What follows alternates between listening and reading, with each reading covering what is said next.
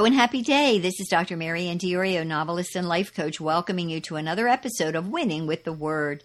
Today is Monday, June 15th, 2020. Today's podcast is episode number 24 in Series 2020 and is titled The Dangers of Generation Separation.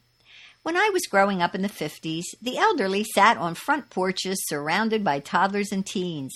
It was a common practice for groups of children to visit middle aged and elderly neighbors to listen to tales of earlier days. Back then, there were no such things as senior citizens or adult communities. Nursing homes were virtually non existent, and grandparents often lived with their children and grandchildren. The grandparents gave the children time and wisdom, and the children gave the grandparents a sense of joy and lasting youth. During the past half century, however, we have seen a dangerous phenomenon occur. I call it the generation separation, the deliberate attempt by our culture and even our churches to separate the elderly from the young and the young from the elderly. The result has been a tragic loss of wisdom for the young and respect for the elderly. In the biblical model, there is no separation of generations. All ages lived together, worked together, and played together. The generations were interdependent. This is God's way, and it is His way for a reason. Throughout the scriptures, the older generation is commanded to instruct the younger generation in the ways of God, and the younger generation is commanded to learn from the older generation. This is not to say that the young cannot teach the old. I have learned more from children, especially my own, than from any other age group. It is to say, however, that the older generation has a mandate from God to teach the younger generation to know Him. How can this happen unless the generations interact? Today, as people are living longer, it is not unusual to meet great grandparents as well as grandparents. I personally know of some families that are blessed with five living generations. To separate the great grandchildren from the great grandparents would be to rob both of great blessings. I propose, therefore, a return to the mingling of generations for these reasons. Number one, it is God's way of blessing all generations. Number two, it fosters respect for the elderly and wisdom for the young. Number three, it serves as a valuable link of understanding between the past and the future.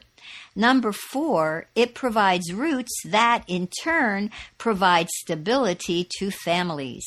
Number five, it nurtures a sense of belonging and unity so essential for emotional and spiritual well being.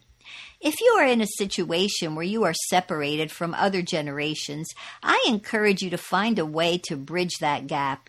If you have small children, bring them around the elderly. If you are among the elderly, spend time with children.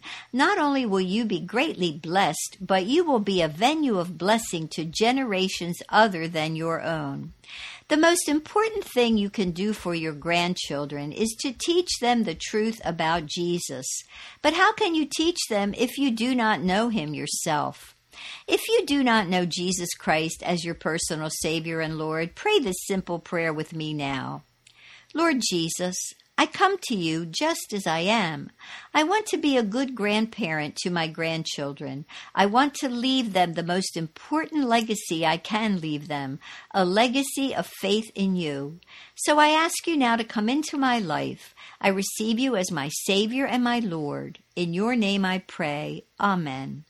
If you prayed this simple prayer, please write to me at Dr. Mary Ann at maryanndiorio.com. I would like to send you a little booklet that will help you get started in your walk with Christ. I also encourage you to get yourself a Bible and read it every single day. The Bible is God's love letter to you, His manual for your life. In the Bible, God reveals who He is and He instructs you how to live. Finally, ask the Lord to lead you to the church of His choice for you, where you can learn about Him and have fellowship and encouragement with other Christ followers. For those of you who may not know, I write fiction about many of the issues I deal with in this blog and podcast.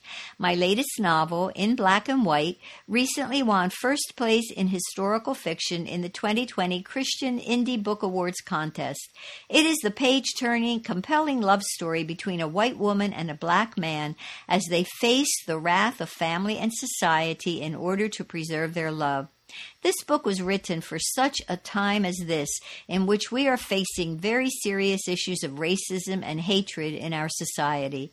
To discover the only real answer to racism, get your copy of In Black and White now at Apple Books, Barnes and Noble, Amazon, Kobo, or other vendors of your choice. If you are reading this blog post, you can also purchase In Black and White at the link below or on my website at maryanndiorio.com just click the bookstore tab at the top of the page.